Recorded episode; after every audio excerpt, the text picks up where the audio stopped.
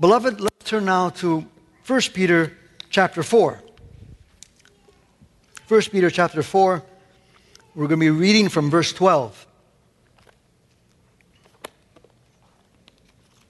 I'm happy to see each one of you, each one of you, beloved. It's delightful to be together. We are the house of God. We are the house of God gathered in this place of worship. What an honor. What an honor. 1 Peter chapter 4 from verse 12. Please stand for the reading of God's word. Beloved, do not be surprised at the fiery ordeal among you, which comes upon you for your testing, as though something strange were happening to you. But to the degree that you share the sufferings of Christ, keep on rejoicing, so that at the revelation of his glory you may also rejoice and be overjoyed. If you are insulted for the name of Christ, you are blessed, because the Spirit of glory and of God rests upon you. Make sure that none of you suffers as a murderer or thief or evildoer or a troublesome meddler. But if anyone suffers as a Christian, he is not to be ashamed, but is to glorify God in this name. Let's pray. Father, what can we say? You remind us, O oh Lord, that your heavenly Father and ours is attentive to a bird that falls from the sky to the ground and accompanies it with his tender, loving care. You also tell us that the hairs of our head are numbered, that every detail of our life does not escape the attention of this all knowing, all wise, all powerful God, our Father. And so this morning we thank you. We thank you because whatever is happening around us or whatever is happening to us do not happen by chance. You are in control of every situation. If you foreknew us and you predestined us to be conformed to the image of your Son, so that he might be the firstborn amongst many, and if you called us and you justified us and you glorified us, how can you forget us? If you do not spare, did not spare your only beloved Son, how will you not with him give us everything that we need throughout our journey? How can you forget your beloved children, Father? It's impossible. You've engraved our names in the palm of your hand. We are yours forever. Deliver us from the fear that so often besets us and clouds our thinking and causes us to shake. Forgive us when we are like little children in a room that says, Daddy, Daddy, I see something in my room. Thank you for being so patient with us. Thank you for being long suffering. The Lord, help us not to stay in that state of mind as children. Help us to grow and to no longer be afraid of ghosts, to no longer be afraid of COVID 19, to no longer be afraid of whatever happens around us, but to be so trusting in you that we will overcome all fear and accept whatever is thrown at us with joy I pray this for myself. I prayed for your beloved people of God. I prayed for the church so that your name would be glorified in all things. In Jesus' precious name, for his sake, amen. Please be seated.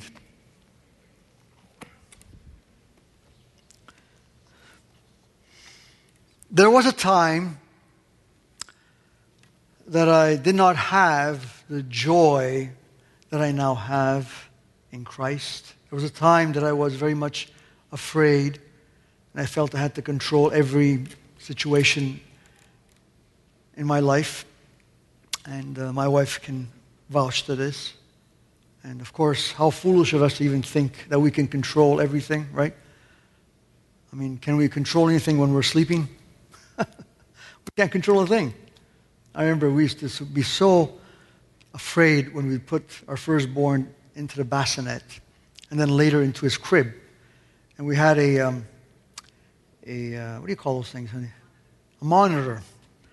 And we used to hear his every breathing. Every time he turned into the bassinet, we'd jolt. At least my wife did much more than I did because I was a very heavy sleeper.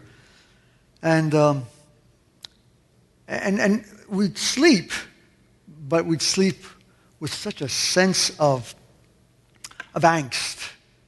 Right? Then finally we said, oh, let's just sleep. Forget this. Right? Every parent, Marco, you know what I'm talking about, right, Marco? Everybody goes through this.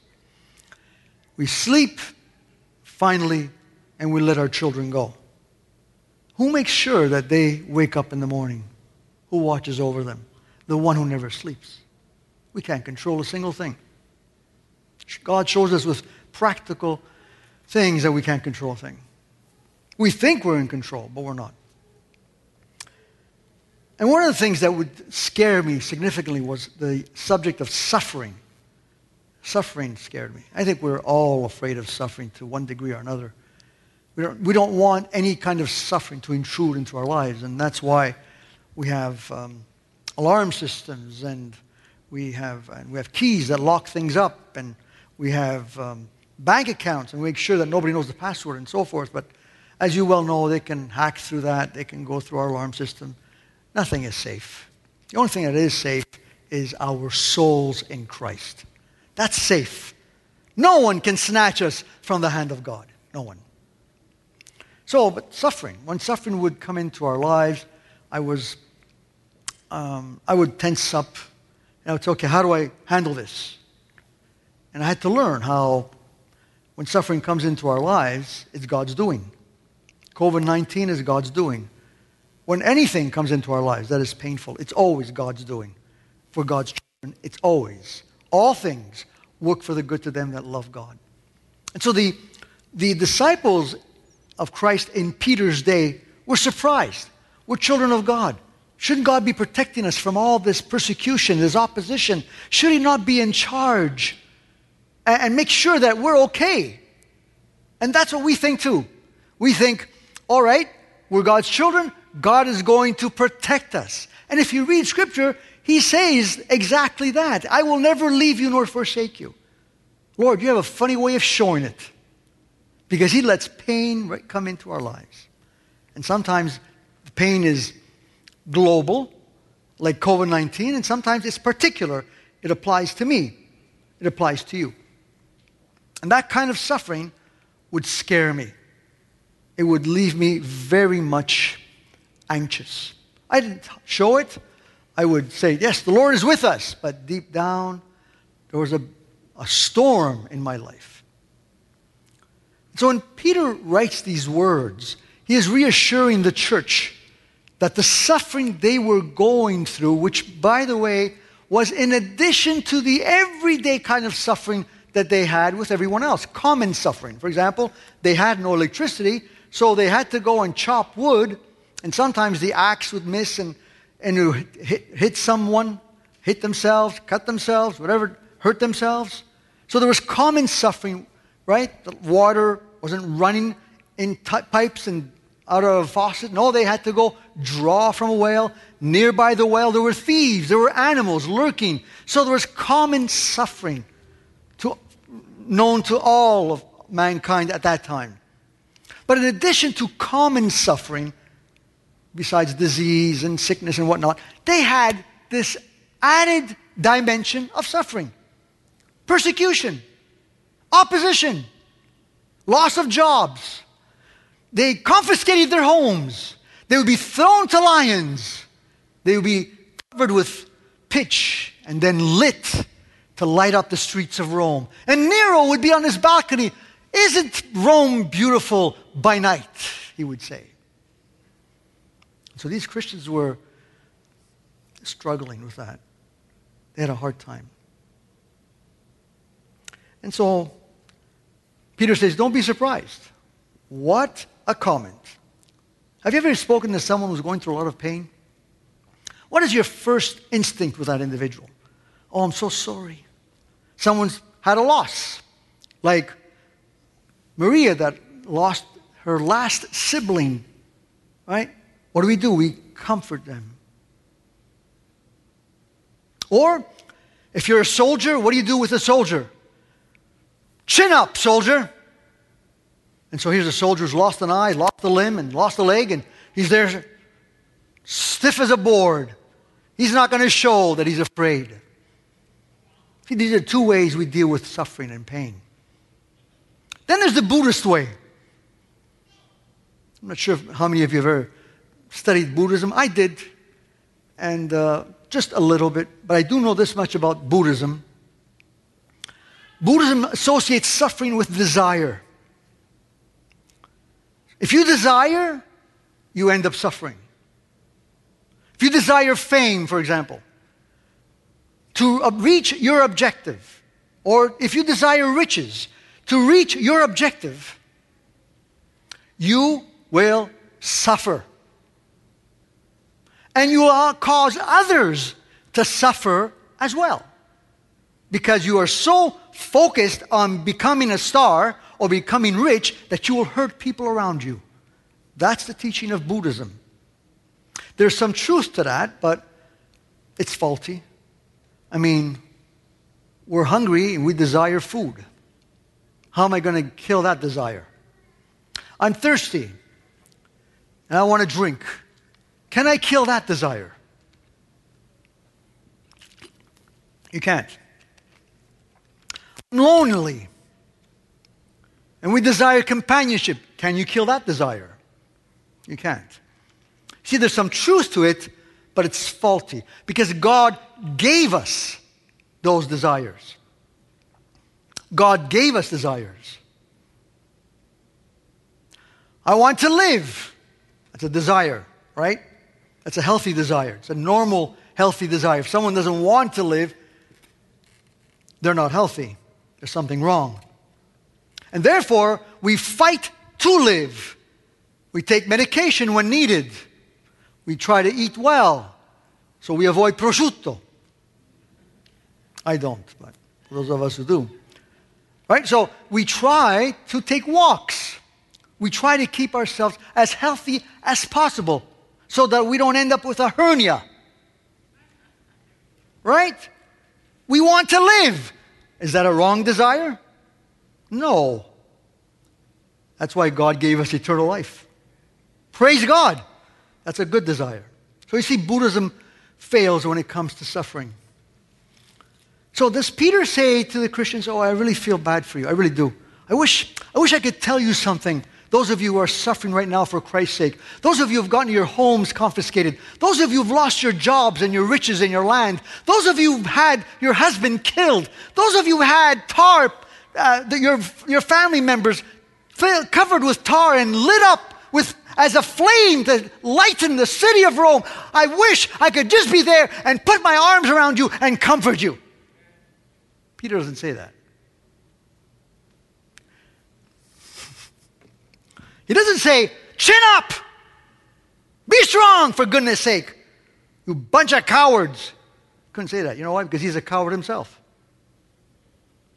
Right? Remember in the courtyard? I, I don't know him. I, I, don't know him. No, no. I, look, I'm telling you. I tell you, I don't know him. He's a coward. He couldn't say that. So what does he say? Don't be surprised. don't be surprised. Peter, you, you, you don't understand what I'm going through. No, I do. I do. You know how Peter died? He died upside down, crucified on a cross. Now, that's not in Scripture, it's in uh, the book of Martyrs, according to traditions and passed on from generation to generation. Because the Lord told him that what kind of death he would die. That he would die a horrible death, but he would no longer be afraid of death. You see, that's the Christian. The Christian learns that we don't have to be afraid of suffering. We don't have to be afraid, beloved. We don't have to be afraid of COVID 19. You know what Martin Luther would do during the bubonic plague, which is far worse, by the way? Millions died in the 1500s. Millions. People would be on the streets stacked up as lasagna. Lasagna. We don't have that now. I don't see anybody stacked up on the street. That's, Martin Luther would sanitize, would wash, and then he'd go out and minister. And he would tell the church to do the same. You go out and minister. When everyone else was running away, they would minister. Not every Christian, but many Christians. They were the only ones in the front lines. They were the only ones. They weren't afraid. Because you see, the Lord will never say to any of us, Well done, my good and safe child. You made it. You stayed away from the virus. You stayed away from all the problems. You really bubbled yourself up, and I'm just going to give you one heck of a reward for that. No, he's not going to do that. He's not going to do that, is he? He says, Well done, my good and faithful servant. If our Lord left the most pristine and the most beautiful place of all, that was filled with glory, matchless glory. And he gave up every right and came down and descended to this place of filth. Surely we can handle COVID 19. Right? I'm not saying that we should not wear a mask and, and take the measures. We do it. But that's not going to protect us. This past week, my cousin passed away. My cousin was a germaphobe, a wonderful man, a wonderful father, a wonderful husband, very well respected, 55 years old. Starts coughing. Within days, he's had to be rushed to the hospital. And within days after that, he's gone. Intubated, the whole thing, and then passed. a germaphobe. This man would make sure that everything was spick and span around him. So why did he die? How did he catch it? We don't know. You think it's really my mask and my sanitizing that's going to keep me alive? Really? The child of God knows better. When God says, My time is up, my time is up. That's it. My brother passed away with COVID 19. The person next to him did not pass away. He had COVID 19. Some of you had relatives and family members who had COVID. They didn't pass away. Not even a symptom. Why? Oh, science may say this and that, but we know why. Because God is the one who upholds all life. So when suffering comes your way, as a child of God, don't fall apart. And when suffering comes your way because of Christ, if you're persecuted for Christ's sake, and many of us are not, forgive me. The majority of us are not. Forgive me. 99.9% of us are not. Because we're afraid. And because we're afraid, because we're looking for the right moment, I know what it means because I was there. I was there and I understand it. We're looking for the right moment to share Christ. Brother, you understand. You're always sharing Christ. You are Christ's representative. You are constantly representing Christ. And if you are a fearful Christian, you are representing Christ in a fearful manner. If you are a weak Christian, you're representing Christ in a weak way. And if you are a faithful Christian, then you are representing Christ in a faithful way. We're always representing Christ. We're God's people. We are his body. And that's why we need each other. That's why we need to encourage each other. So those who are stronger go to the weaker and say, Brother, you're valuable. You're needed. You're not unimportant. And so here's Peter encouraging this church that was going through one heck of an ordeal. And he's saying, Beloved, don't be surprised. Don't be surprised. It's part and parcel of the Christian life. I've been praying as of late. I said, Lord, I haven't suffered for your sake. I have it. I'm not sure if it's just around the bend. I've, had, I've been ridiculed. I've been made fun of. I've been slandered. There have been many things that I've done because I'm a Christian, but not suffering like these Christians who've suffered.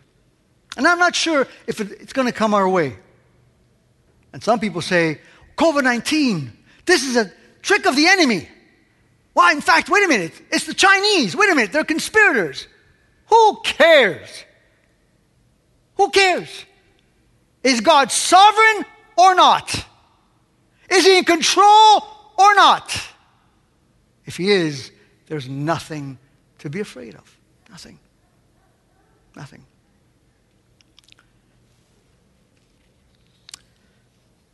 So, what if I tell you that suffering for the Christian, for Christ's sake, is not only a privilege, but it's character shaping and liberating? I am starting to taste that as of now. As of now. And I'm sharing from my heart, not only from the study of God's Word, but from my heart. So I'm going to look at this passage with you. I'm going to look at it in a cursory way. I could have done a lot more in exegeting the passage, but just in a cursory way, just to bless us together. First, when we suffer for Christ, it proves the authenticity of our faith. Look at verse 12. Beloved, do not be surprised at the fiery ordeal among you. Notice he likens the suffering to fire, to a furnace, red hot. Peter's already mentioned the fire of testing in the first chapter. We already dealt with this, and I'd like us to read this verse again. Chapter 1, verse 7 in 1 Peter. So that the proof of your faith, being more precious than gold which perishes, though tested by fire, may be found to result in praise, glory, and honor at the revelation of Jesus Christ. Notice what proof of your faith. How do we know if someone is a genuine Christian? Peter says, a genuine Christian. Yes, by his walk. Yes, because he confesses Christ. Yes, because of the fruit in his life. But if someone suffers for Christ and doesn't pull back, like I did, Peter said, remember when I pulled back? I was still, I still belonged to Christ. He prayed because he said, Satan will sift me as wheat. I was still the Lord's, but a genuine Christian who embraces suffering gives evidence that he belongs to God. Because we're afraid of suffering. Remember this, beloved. When others mean ill against you, when others want to destroy you, when others want to take you down, God always means it for good. Say that to yourself. When others want to take me down, when others want to do me harm, God always means it for good. Say to yourself every single day. There's no weapon that is formed against you that can prosper. No weapon. Do you remember Balaam? He was called by King Balak and he said, King, the king said, Look, I'm terrified of these Israelites. Two million of them. Look at them. They're everywhere. They're going to destroy us. They're going to lick us up. They're going to do away with us. I want you to come and I want you to curse these people. And Balaam, because he wanted the money, he said, Oh, of course, I will come. No problem. I will curse them for you. But on the way, God tells him, You will say what I tell you. This guy was not a prophet. This guy did not belong to God's people. This man did not fear God. This man did not belong, but God told him, You will say what I tell you to say. Do you understand me? Now, not because had he gone ahead and cursed Israel, that would have made a difference. It wouldn't have made a nothing. But God was telling Balak, king of Moab, and the world, they're my people and they're blessed. If someone curses God's people, if someone puts a curse on you, and I lived in an area of Italy where curses were popular. I'd walk into a house where the father had been killed and the two sons of that woman were also killed to the day, one year later, in the same spot, on the same street, at the same time, in the same way. I walked into her house and she told me the story. It floored me. I lived in an area where curses were popular. But a curse against God's child doesn't, does not work. It's not because if Balaam would have said, I bring a curse on Israel, that it would have worked. It would never have worked. But God is reassuring his children. Do you understand that if there's any problem in your life, it's because either I'm dealing with a sin in your life, or it's because God, I am sh- as God, I am shaping you. Don't worry. No curse can succeed against God's people. You don't have to worry about any suffering, any pain. Let, let it come. God is going to use it to do good in your life. Israel had disobeyed. The northern kingdom had now been absorbed by the Assyrians. They were completely awash. There was nothing of God left in the northern kingdom. God had blessed Israel, but they just took the path of apostasy. The southern kingdom, Judah, still had the temple and they were sort of, sort of obedient. But finally, they, they left God altogether and they just went through the motions. Let's just worship, let's pretend, let's pretend. And God finally said, That's enough. I'm going to let the Babylonians come. They're going to kill, they're going to bring down the temple that you cherish, they're going to destroy your homes. The, the, the virgins will not be able to marry. The old men will die in weeping. The poor will take care of the land. Because you rich people were not considered of the poor, I'll let them take care of the land. And that's exactly what happened. And 4,000 were brought into captivity, including Daniel and his three friends. That's when you read the book of Daniel, you're reading about a man who was brought into captivity as a teenager. And they were discouraged. Oh my goodness, what's going to happen to us? Look at the temple. Look at the land. It's all destroyed. Look, everything is gone. My house is gone. My family is decimated. Look, our, our best are brought into captivity. They're in Babylon. They're far away. What is going to happen? And this is what God tells them. In Isaiah 43, verses 1 and 2. But now this is what the Lord says He who is your creator, Jacob and he who formed you, Israel. Notice that. Jacob and Israel, the same. Two names, same person. I created you, Jacob. You were a swindler. You were a liar. You were a manipulator. I changed you into an Israel as a prince with God. For you fought with God and you won. Imagine that. God lets us fight him and lets us win. Isn't that beautiful? Do not fear, for I have redeemed you. I have called you by name. These people lost everything because of their disobedience. God had told them through many prophets stop worshiping idols, stop the violence, stop the, the, all the disobedience, just stop. And they said, Yeah, oh, okay, okay, yeah, we'll do it. We'll do it, yeah. And they just continue. They would just continue. They would not stop. And finally, God said, That's enough. He lets them being carried into captivity. I have called you by name. So he's reminding them. These people who are now low, destroyed to the ground, he says, I've called you by name. You are mine. Imagine saying that to someone who is completely down and out. When you pass through the waters, I will be with you. What is God saying? When you go through something that you feel is choking you, He's right there next to you. He doesn't take you around the waters. He says, I'm going to bring you through the waters, and I'm going to be with you in the waters. It's like a child learning how to swim. And the parents, and the child is screaming. The child wants to come out of the water. But the father says, No, I'm going to keep you in the water, son. You need this, but I'm here with you. Move your legs, move your arms like daddy taught you. Come on. God brings us through the waters. It's Not if, Doesn't say if, read it carefully. When, when, when, not if.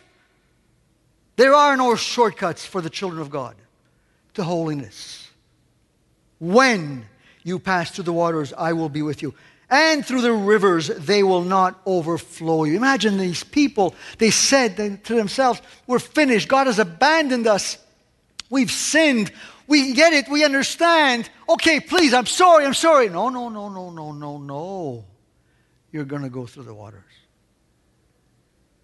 Because if I let go now, you're going to do it again and again and again. You're going to go through the waters. When you walk through the fire, you will not be scorched.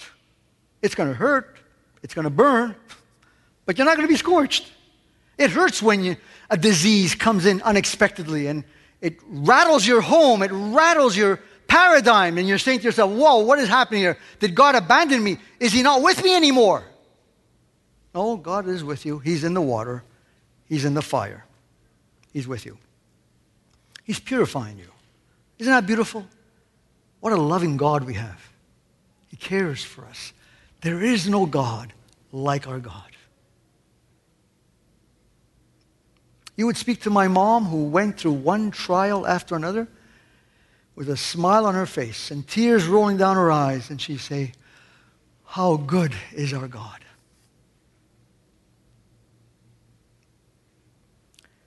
And she was a saint of a woman who feared God. I was just telling John earlier on who had asked me for a Bible for his dad. I'm giving, I'm lending, more precisely, my mother's new Bible, which she barely read. She would pick it up because her old Bible was falling apart. Literally, pages were coming out of her everywhere. She didn't know where John was anymore. It was, she had to look for John. And she knew the books of the Bible. It's just that the pages were now removed from the binding. And so she goes, Please, John, get me a Bible. But don't get me a Bible with a small font. I need to read it. To get that Bible, it took a lot. And finally, my sister was able to get that Bible, and we gave it to her, and she said, Oh, thank you, thank you. And she would pick up this Bible, this new Bible with large font, and she would go, Hmm, now. She put it down, and she would get her old Bible. And I know exactly how she feels. I've gotten, how many Bibles do I have, honey? A whole bunch of them. I picked them up, yeah, wonderful. And then I'd go back to my old Bible. So I'm lending this Bible to John for his dad. And uh, that Bible, old, the old one, if I still have it, by the way, that's the one I took as a memento. It's falling apart. But my mom was a woman who had such faith, such joy, and no fear. No fear. I've told you the testimony many times. My mom was afraid of death and funerals and cemeteries.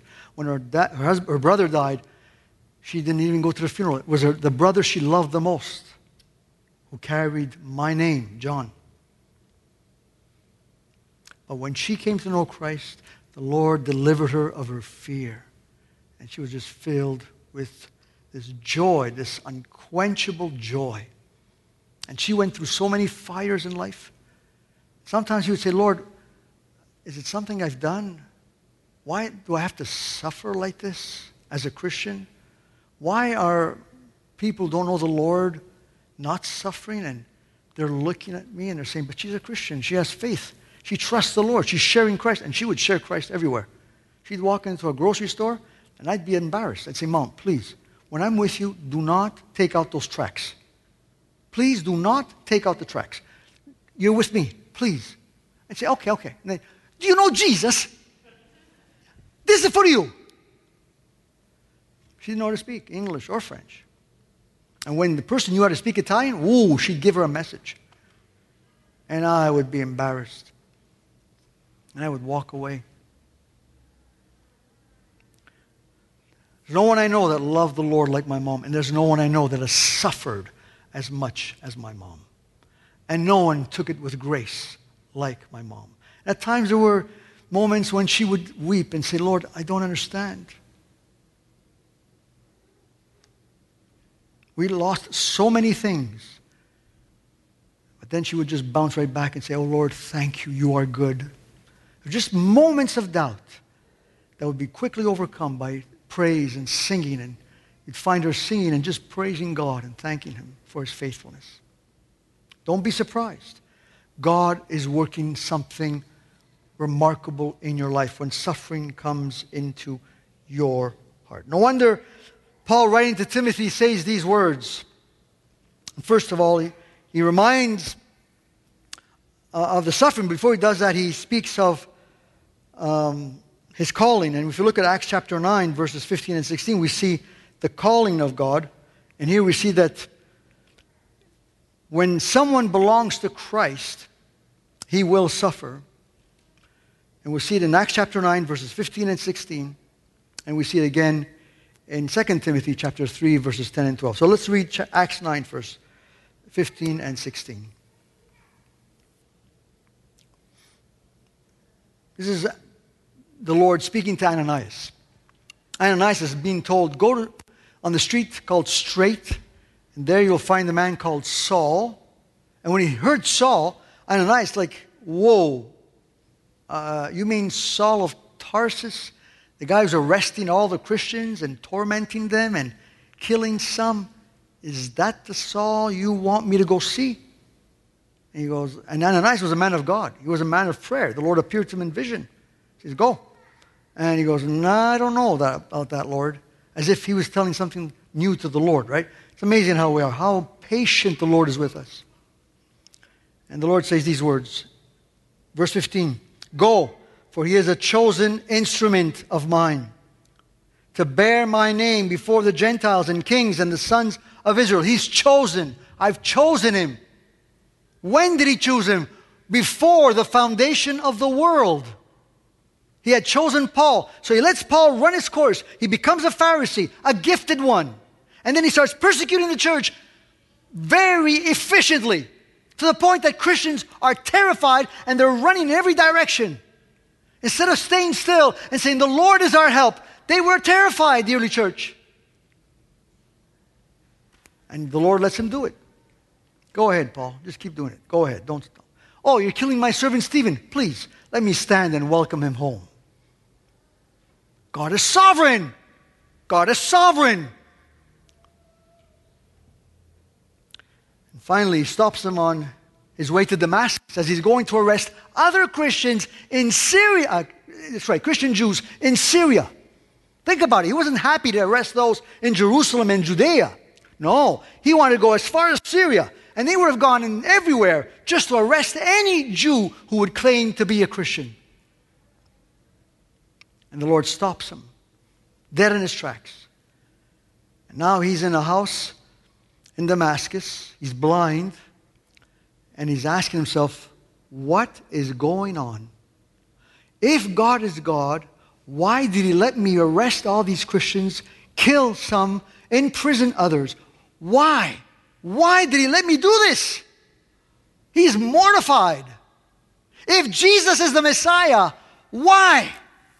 I said that about myself too.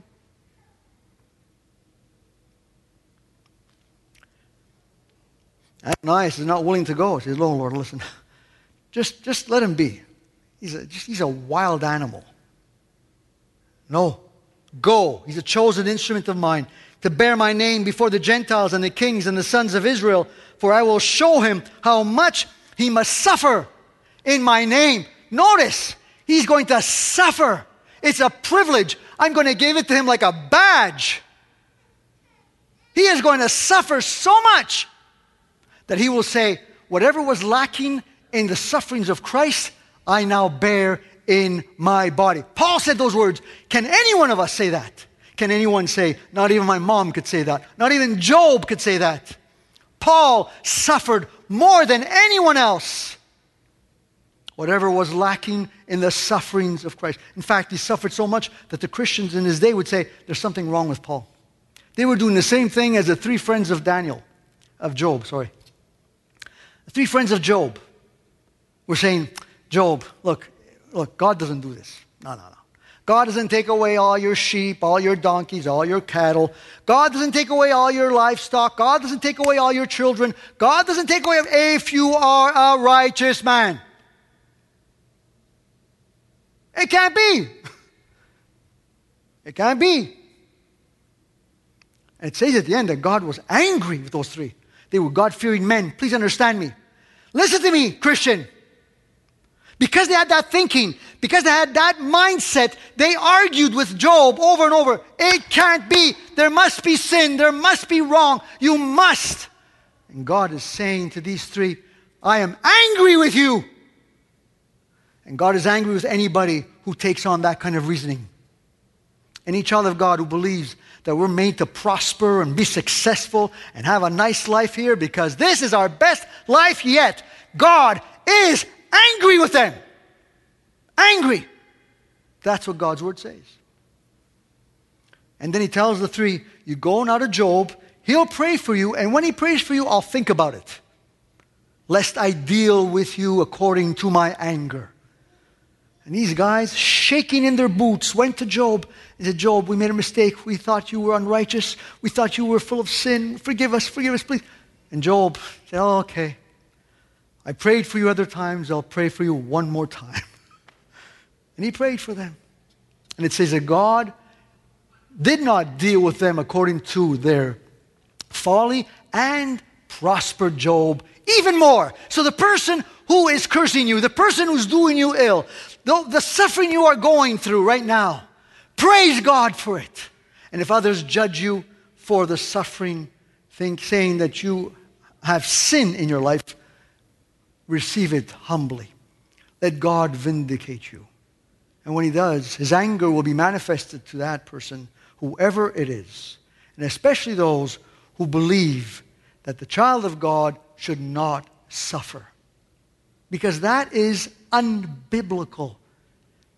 It is not according to the teaching of Scripture.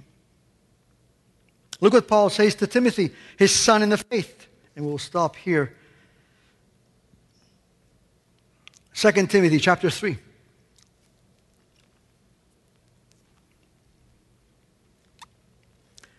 Paul here is in prison. He's in the Mamertine prison, the worst prison in the days of Rome.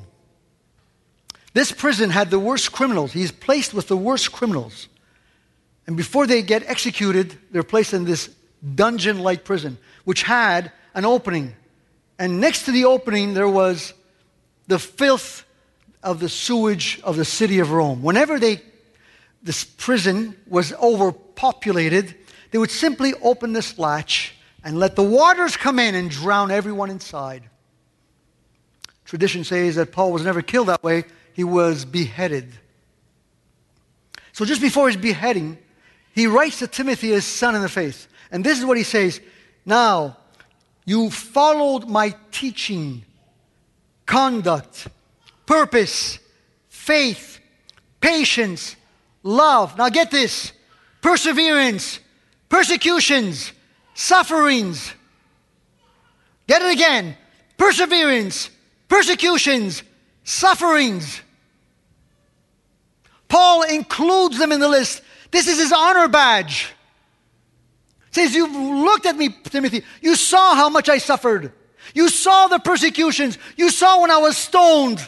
You saw when they nearly killed me. You saw everything, Timothy. And out of them all, the Lord rescued me. Indeed, all. Underline that word because it speaks to me over and over all who want to live in a godly way in Christ Jesus will, not may, not some, will be persecuted. So when suffering comes your way, child of God, say, Lord, thank you. Thank you. Don't be surprised. Don't be surprised with COVID 19. Don't be surprised with any ridicule or any kind of opposition you may get for your faith, don't be surprised. Rejoice. You've been counted worthy to suffer. And if you're not suffering for Christ's sake and you're suffering with other things that are happening in your life, please don't complain. Because if God takes away one thing from your life, He has left behind hundreds of thousands. Hundreds of thousands. Because He daily, daily loads us with benefits. We should not complain for anything that may come in our lives. We should simply say, The Lord has given the Lord has taken. Blessed be the name of the Lord. Isn't it true, beloved? Amen. Let's pray. Father, how we thank you for your wonderful and precious holy word. We are taken aback with the wonder of this glorious plan of redemption that you conceived in the mind of the triune God in eternity past. And at the specific time, you called each one of us to yourself, making us your very own, your people, your beloved. Lord, I just don't know what to say to all of this. You are an amazing God. And your people, together we glorify you. And we ask that you would remove from us those moments of fear and those moments of murmuring, those moments of uh, ingratitude, and then to grant to each one of us the privilege, the honor of being counted worthy to suffer for Christ. Because we're not suffering for Christ. I'm not. No one is here in the Western world. You've not given us that blessing.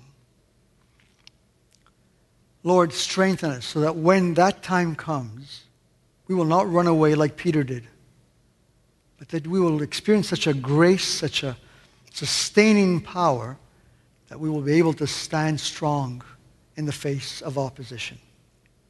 Thank you for the way you're using us, even though you've not counted us worthy to suffer. Thank you for the way you are ministering through us. Thank you for your grace. When we open this book, you speak to us. You, our hearts bubble up with joy at the wonder of this amazing grace. Accompany each one of these lovely children of yours that are dear to you, for you shared, you, sh- you shed your blood, Jesus, for them. Accompany them with your grace, with your love, Father, and with the fellowship of the Holy Spirit, now and forevermore. Amen.